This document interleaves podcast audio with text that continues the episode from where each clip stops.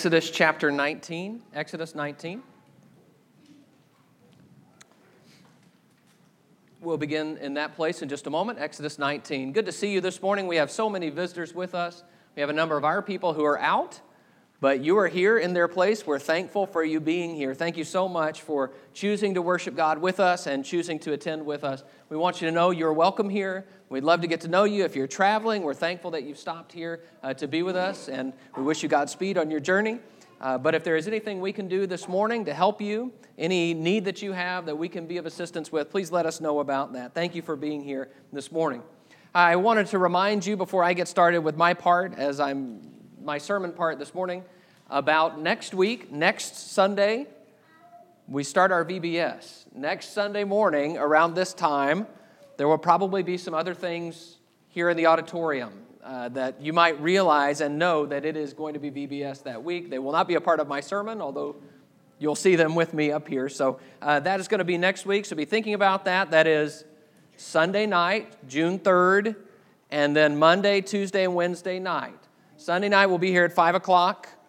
And then what's different, I know we're not doing Sunday night services right now. So 5 o'clock on next Sunday night, and then Monday, Tuesday, Wednesday night at 7 o'clock uh, we'll have our VBS here at the building. The, there are classes during our VBS for all ages, starting at about 18 months all the way up to as old as you can get.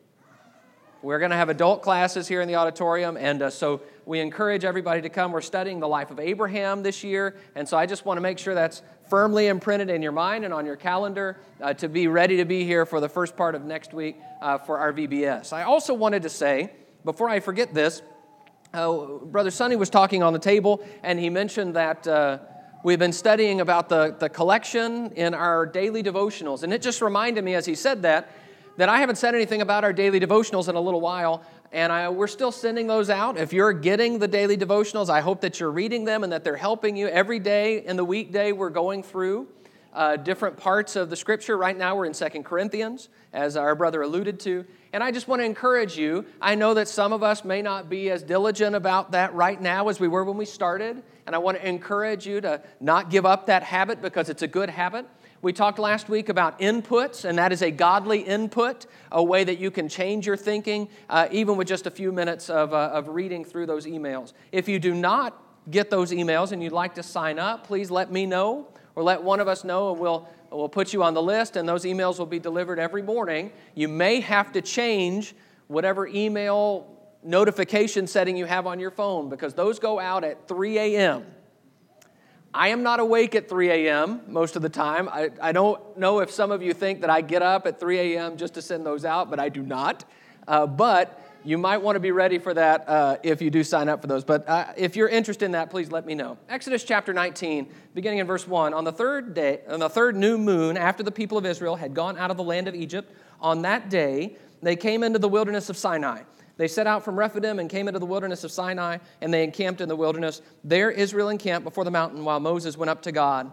The Lord called to him out of the mountain, saying, Thus you shall say to the house of Jacob, and tell the people of Israel, you have seen what I did to the Egyptians and how I bore you on eagle's wings and brought you to myself. Now, therefore, if you will indeed obey my voice and keep my covenant, you shall be my treasured possession among all peoples, for all the earth is mine, and you shall be to me a kingdom of priests and a holy nation. These are the words that you shall speak to the people of Israel. Last week, we talked about the question of who I am and the issue of identity that our life does not consist in the abundance of the things that we possess. That there is more to life than food and clothing, in the words of Jesus. And so we pursued that idea. Well, if there is more to life than that, just what is my life? Just who am I? And in particular, we concluded that for Christians, the sense of the core of who we are goes back to God and the relationship that we have with God, particularly that we are children of God. And we talked about some false sources of identity last week, things that we tend to hang ourselves on that are really problematic, like thinking that I am my stuff, or that I am what I look like, or that I am my problems. The truth is, though, it's not just individuals that have an identity, but groups have an identity. Just like when Israel here comes out of the land of Egypt and they come to the mountain And God says to them, Let me tell you who you are. If you will obey my covenant, you will be my treasured possession above all peoples. You will be a kingdom of priests to me, a holy nation. And so, we stand on the good side of a great deliverance from God, just like Israel did. And, and like Israel, we ask that question just who are we? And so I want us to think together about not just who I am as an individual, but who we are as a group. Who are we as the Fairview Church? And what does God want us to think about who we are? And just like last week, we're going to begin by addressing some false sources of identity, some ways we can try to define ourselves and think about ourselves that while they might not be wrong on some level, they are not the core of who we are. One of those is we are what we are against. This comes from the motivation that because we live in a consumer culture, we have to have an appeal to people. Who are we? Well, let me tell you who we are. What's our angle? What can we offer people? And so we begin to say, well, here is what we offer. We are against a whole lot of things. That's our thing. So we could say, you know what? We are non denominational. We're non instrumental. We're non institutional. We're non, non, non. And we can talk about all the things that we don't do. And when people challenge us about some of those things, we feel grave concern because we feel they are attacking and addressing the real core of who we are. We have identified ourselves by a certain set of positions and things that we don't do. But like we said last week, if that's our identity, then we end up knowing a lot about who we are not, but knowing nothing about who we are.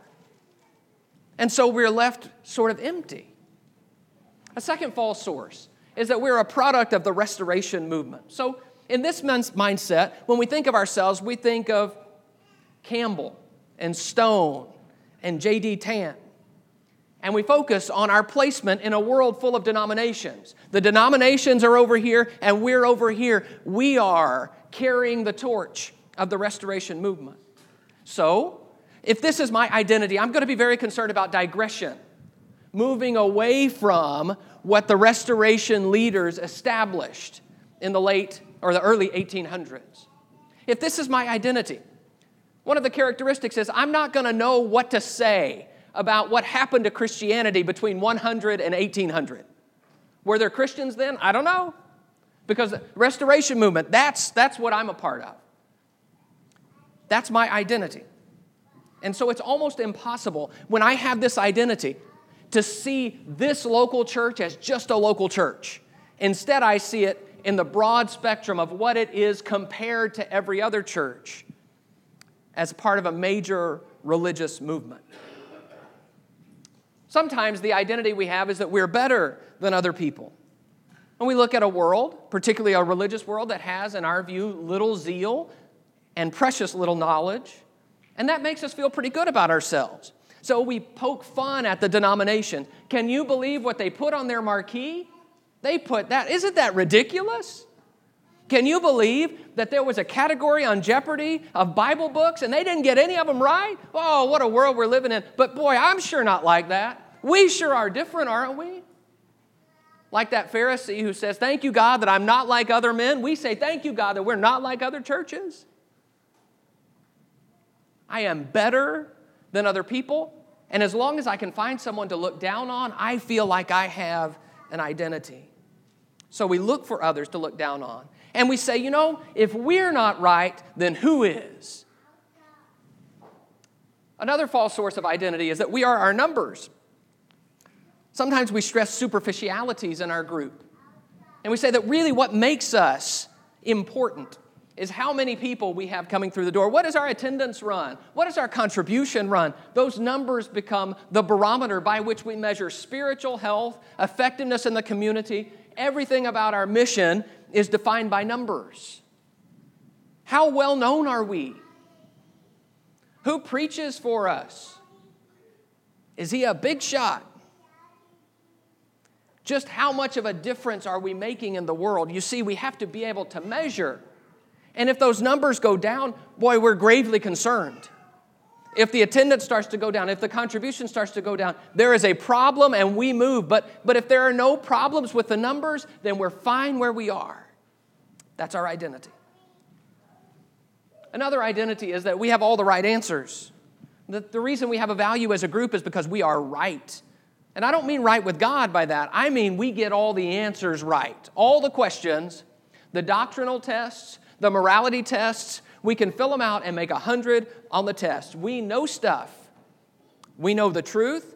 We know the truth about doctrines and about questions and about morality.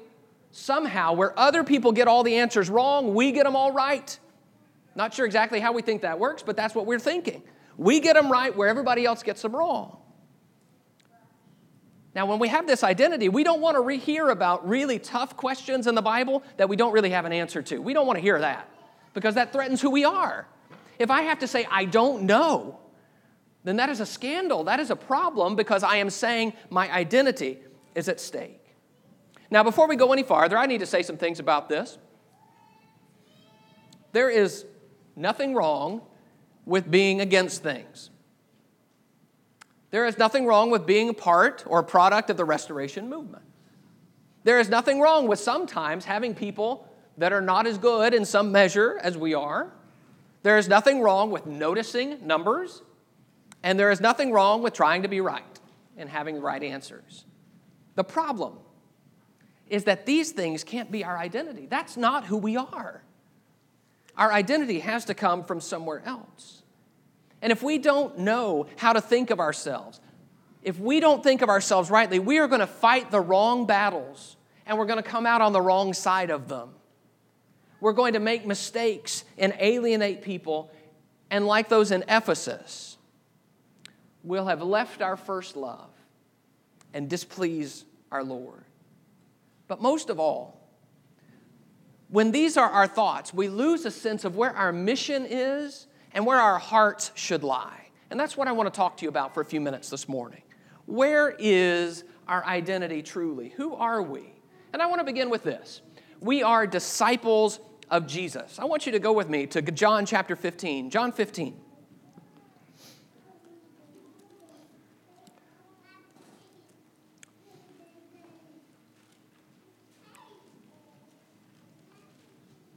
A disciple is a learner or a follower, someone who attaches themselves to a teacher in order to become like the teacher. And we have chosen to be disciples of Jesus. John chapter 15.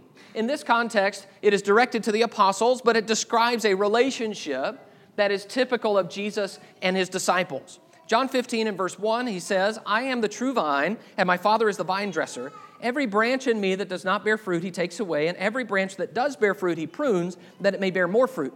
Already you are clean because of the word that I have spoken to you. Abide in me, and I in you. As the branch cannot bear fruit by itself unless it abides in the vine, neither can you unless you abide in me. I am the vine, you are the branches. Whoever abides in me and I in him, he it is that bears much fruit, for apart from me, you can do nothing. If anyone does not abide in me, he is thrown away like a branch and withers, and the branches are gathered, thrown into the fire, and burned. If you abide in me, and my words abide in you, ask whatever you wish, and it will be done for you. By this my Father is glorified, that you bear much fruit, and so prove to be my disciples. So he stresses the kind of relationship that he intends disciples to have with him. And he uses this picture of a vine and branches, that there has to be a connection between him and his people at all times. And he says this in some harsh ways. Specifically, he says in verse 5 Whoever abides in me and I in him, he it is that bears much fruit, for apart from me, you can do nothing. That there is no spiritual work we can undertake, no success we can have, no long lasting vibrancy in our lives if we are disconnected from Him. Without me, you can do nothing. The stress here is not on what anyone else is doing. It's on my connection to Jesus. Am I a disciple of Jesus? So you will be my disciples, Jesus says. And when we do that, he says we bear fruit, which means there are actions that come out of that connection. Because I am connected to Jesus, because we are one, because I have chosen to follow him, I begin to live differently. There are choices I make that change me. And so I become a disciple, and God is glorified. But apart from him, I can do nothing. So that means I'm not really better than other people. That if there is any way in which I measure against others, it is only that I'm connected to Christ and perhaps they're not. So it's not really about me at all. And I don't need to compare myself or worry or concern myself about what anyone else is doing. I may not have all the answers, but that's not what matters to Jesus. What matters to Jesus is that I am connected to Him. And as we begin to think about that, I've said this is the question who are we? We are disciples of Jesus. I believe it's important for us to view the group, the local church, as a group of disciples, disciples who are doing their discipleship together. Let's go to Acts chapter 6. Acts chapter 6. I'll show you where I get that idea.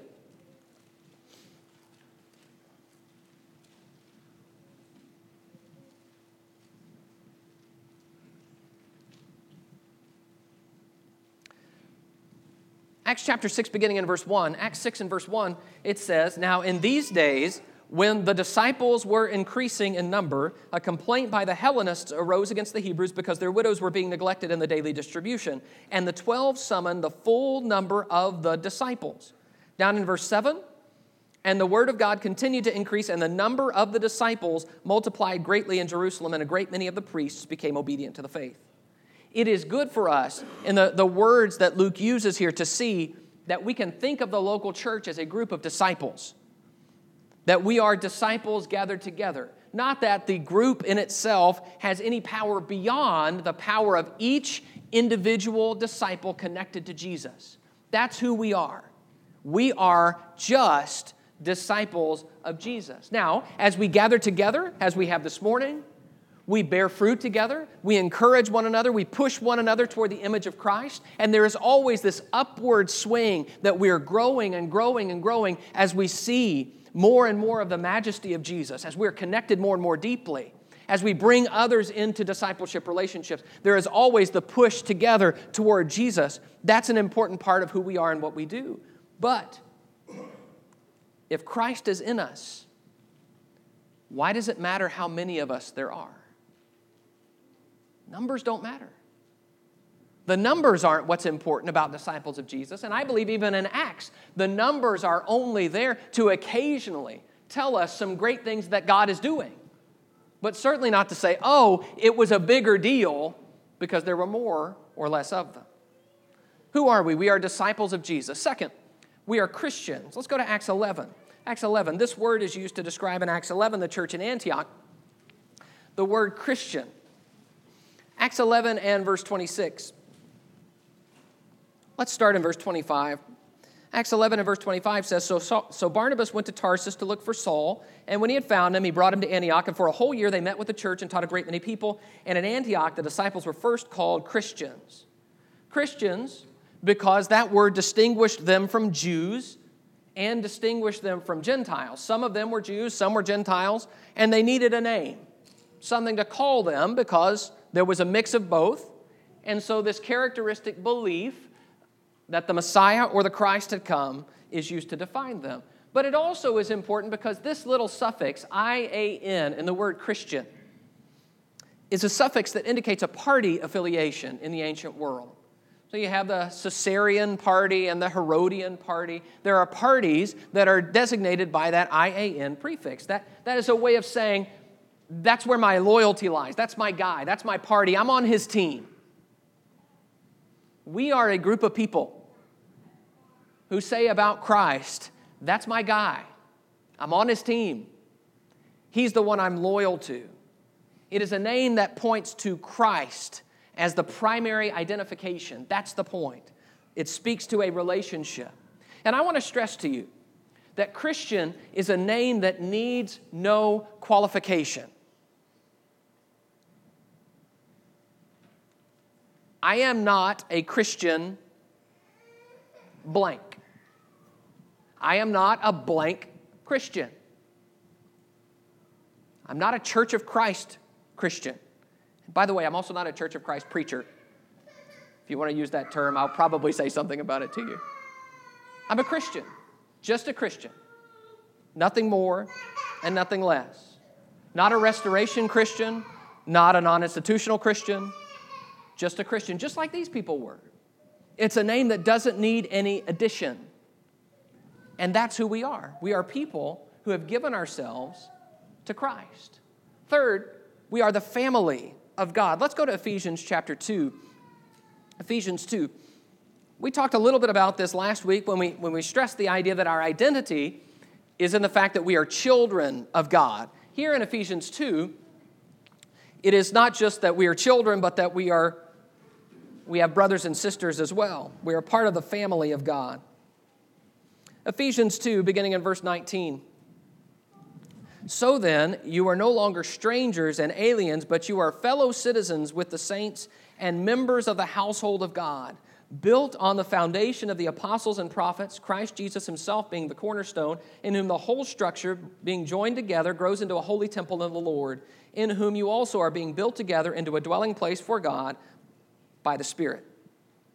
So we are now members of the term he uses is the household of God in verse 19. We're part of God's family. We're not just provisional guests, we're a part of the family. You remember when Jesus says this? Mark 3, verse 34, looking about him, looking about at those who sat around him, he said, Here are my mother and my brothers, for whoever does the will of God, he is my brother and sister and mother. You remember Jesus' family was coming to see him, probably to take him away somewhere because they thought he was going crazy. And Jesus says, That's not my family. This is my family. Whoever does the will of God, he is my brother and sister and mother. If Hebrews chapter 2 and verse 11, both he who sanctifies and those who are being sanctified are all of one, for which reason he is not ashamed to call them brethren. The Hebrew writer says that Jesus is our brother, that we all are of one, meaning of the Father. So, the idea here is that we have a new family. And that's the reason that you and I are brothers and sisters. We have a, a mutual father. And so now suddenly we know each other. Now suddenly we are related. And we are in the family. We take an enormous sense of identity from our family, from our parents, from our siblings. Usually that's because this, these are the people who are closest to us genetically. And there is a bond that, that really you can't explain. It is just who you are. That's what we would say. This is who I am. This is the way I was raised, but it's not just that, it's something deeper. And all of that imagery of what the family means in terms of identity, Paul says that's you as a group. You are the people of God. Now, what that means is there is no one who does not deserve to be here. None of us deserve to be here, but all of us are accepted and welcome into the family of God, and there is no exclusion from those that God has adopted as sons and daughters. This identity then supersedes everything about us. It is what we are. We are brothers and sisters gathered to honor our Father. That's who we are. And that's going to have a lot of implications in terms of how we treat one another. And it's going to have a lot of implications. Sometimes we talk about joining the family at Fairview. It's going to have implications about how we accept people in who have been in the world and now are children of God. It's going to have implications about how we resolve conflict. Because while we all know that families can have a lot of conflict, we also know that conflict doesn't mean that we're no longer family. So when we have conflict, there is a burden that says we are God's family. We've got to get this worked out because we're still going to be brothers and sisters. We still have God as Father. Who are we? We are the work of God. We are the work of God. I think there's something in this text that we just read that shows us this. In Ephesians 2 and verse 20, he says, We are built on the foundation of the apostles and prophets, Christ Jesus himself being the cornerstone, in whom the whole structure, being joined together, grows into a holy temple in the Lord in whom you also are being built together into a dwelling place for God by the Spirit. God is doing something, and we are the something. You remember how Jesus said, On this rock I will build my church? Guess what? We are that church. Jesus built it. Now, I don't mean that we are the only church. I mean, this local church is the fruition of Jesus' promise. God has been at work. And what that means is, and really what all of these are pointing at, is that God has been at work in your life and in mine.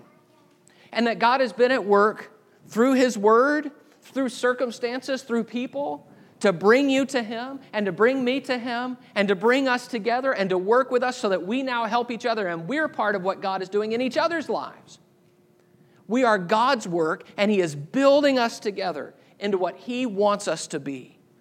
What is going on in this room right now, the worship that we are engaged in, represents so many years of God's work in each one of our lives all so that we could come to a point where we could be disciples and Christians and children of God. And we need a sense that that is who we are, the people God is working on. The people, as he says here, who are being joined together and built together into a dwelling place for God in the Spirit. Go with me over to 1 Peter chapter 2. 1 Peter chapter 2.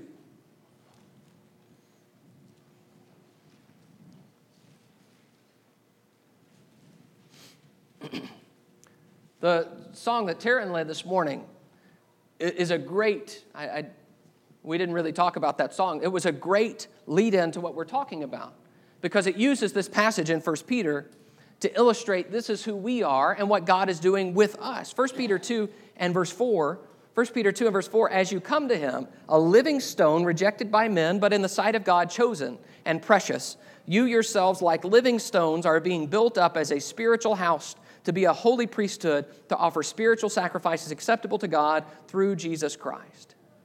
That's who we are. You want to know who we are? Peter just told us. We are being built together. We are a spiritual house. We are all stones that God has thrown together and is making something out of. That's us. And we need a sense of that identity. Do you know what that means? That means it matters very little what anyone else is doing or believing or teaching. Whether we talk about what's going on in some other part of the country or what's going on in some other part of our town, God is at work. And that's what matters to us. Now, those are things that we may like to be aware of. Those are things that may impact our lives on some level but they are not the core of who we are. This is who we are. We are God's people in whom God is working. You know what that means? That means it doesn't matter where we fit in the annals of religious history. What are they going to say someday about the Fairview Church? Doesn't matter. What awesome thing are we going to accomplish in our community? It doesn't matter. God is at work. That's who we are. That's the point. You know what that means? It means it doesn't matter if we have big, impressive numbers and a nice, awesome building. It just means that we are the people God is at work in. By the way, I really do believe this. I really do believe God is at work among us. I really do believe it because I see it. I see it when I see my brothers and sisters growing, growing in passion, focusing on the word, making good choices in their lives. I see it when I see sin confessed and forsaken. I see God at work when godly people respond in godly ways. God is at work, and that needs to be celebrated because that is who we are. And finally, we are precious to God. 1 Peter 2 and verse 9. 1 Peter 2 and verse 9, it says, but you are a chosen race, a royal priesthood, a holy nation, a people for his own possession, that you may proclaim the excellencies of him who called you out of darkness into his marvelous light. Once you were not a people, but now you are God's people. Once you had not received mercy, but now you have received mercy. These phrases echo back to where we began in Exodus 19. That's what God told Israel. Peter says that's true of you as Christians, his people. We are precious because God has chosen us. Look at verse 9. You are a chosen race. God has chosen us not based on our goodness, not because we got all the answers right. He has chosen us out of His own love and His own grace. God did that. We are precious because we are allowed to be priests for the king. He says in verse 9, a royal priesthood. We are precious because we have been made holy, set apart for God. We didn't do that. God did that for us. We are blessed. And God is saying, This is how much I love you and how much I want to work in you. I will do this for you. We are precious because we are a people who is special to Him, a people for His own possession. God has invested so much in us. And by us, I mean those of us who are members of this congregation. Think about what God has done for you. God has controlled all of human history to bring about the entrance of His Son into the world. God has preserved His Word through the ages, through the centuries, including the word of the, the witness of the apostles who saw Jesus and walked with Him. And He has preserved it through all the centuries and all the things that have passed since Jesus walked the earth and brought it to today. He's written the Bible, He's given us His Son. And then there's what God has done just since we've been alive to work in our lives, to work in people around us, to call to us, to be patient when we were stubborn and resistant and stiff necked. And the fact that we meet here and we proclaim His excellencies is the fulfillment of His great plan. That's the point. Because He says in verse 10, You are not a people, but now you are God's people. You had not received mercy, but now you have received mercy. Peter gives us identity here. He tells us to rejoice in who we are because of what it means. Don't think of yourselves as a people who can't do certain things. Think of yourselves as a people blessed supremely by God. Don't think of yourself as better than other people. Think of yourself as chosen by God. And of course, the unifying factor that connects all of these is the idea that we belong to God. Just like last week, the unifying identity for all individuals is God. Here, as a group, we are Jesus' disciples. We are Christians. We belong to Christ. We're the family of God. We're the work of God. We're precious to God. But especially, I want to emphasize to you this morning that what that means is that our identity springs from our connection to Jesus and not from our contrast to other groups or other people. It's not about what they're doing or not doing, it's about what God has done in us. That's the point. That's who we are. Now, there are times where we need to oppose things, and there are times where we need to be distinct. I understand that, and I am not saying that that's not true. But we cannot begin to think that other people and their teachings and ideas somehow define my relationship with God. That's not so. That's not who we are. We need to consciously quit worrying about what everyone else is doing and focus on what God calls us to do. Let me tell you where this comes from for me comes from a couple of sources. I remember having a conversation, Sarah and I did, with a young lady several years ago. And she was anxious because what she heard when she heard the gospel preached was that she had to condemn every other group that called themselves Christians in the world to be the only Christian, or else she couldn't serve God. And I remember telling her, Sarah and I, we, we sat and talked with her and we said, You don't have to worry about what anybody else is doing. Just do what God calls you to do. It's just simple. And I have conversations with some regularity with people who, who want to know about Fairview. And it almost feels like you guys that know about college football and college football recruiting will know what I'm talking about. It almost feels like I'm recruiting them to our church. They want to know, well, what, what do you got? What are you going to give me? What, you, what kind of programs do you guys have? What kind of stuff do I get? And so I feel pressure in those situations. I'll be very honest. I, I, I feel like I want to put the best face on Fairview. I know how to. But at the end of the day, I really feel like what, what I'm being asked to do is to say, why are you better than every other church? And that's a question I can't answer. I don't know that we're better. Why does that matter? And so it seems to me that in those discussions, and we have visitors and we love having visitors, we're thankful that you're here. This is a family. This is a great place to worship God. These are great people who have blessed my life. But I can't tell you that this is the best church that there is.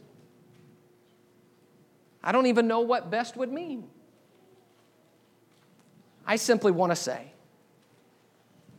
that if we're just looking to be distinguished from other people, then we're missing what God is doing. That's not who we are. You see, when we get this straight, then the other identities fall into place. What we are against is only part of the whole idea of being a disciple. Because being a disciple, we're going to be against what Jesus is against and for what Jesus is for.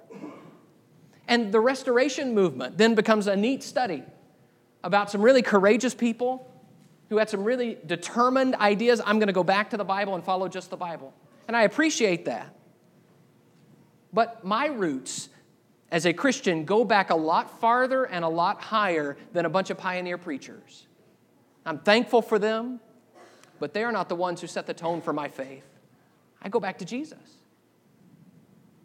Condescension then goes out the window because we know we are simply the beneficiaries of God's goodness. Our numbers don't matter at all, except that occasionally numbers are going to be a testimony to the great things God is doing. And the right answers come only from Christ. You know, we may find times as we get this all worked out straight, we may find that there are times where we have been wrong. Doesn't mean Jesus is wrong. It means that we need to change and follow more closely to what Jesus has called us to do and be. That's who we are. Would you pray with me about it? Our God and Father, we thank you so much that you have blessed us so richly. We're thankful as a congregation of your people that you have brought us together. We're thankful that you've given us wise leaders who want to follow your word and lead us in good directions. We're thankful, Father, for the local church that you've laid out in your word and the plan for it, that we can be together and encourage one another, hold one another accountable, help one another when we fall into sin, and most of all, that we can sharpen one another so that we become closer to you through our interactions together. Father, I pray for us as we try to remember who we are, as we try to remember and think rightly about what a local church should be. Help us to reach out to you and take our heart and our identity from you, and not just to distinguish ourselves from other people. I pray, Father, your blessings on our work together. I pray that it will be pleasing to you that we'll do it not to impress others, but to impress you. This is our prayer in Jesus' name. Amen.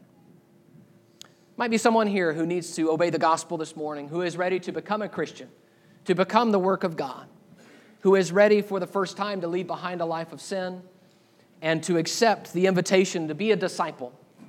Jesus lays that out to us. He says, Come to me, all you who labor and are heavy laden, I will give you rest.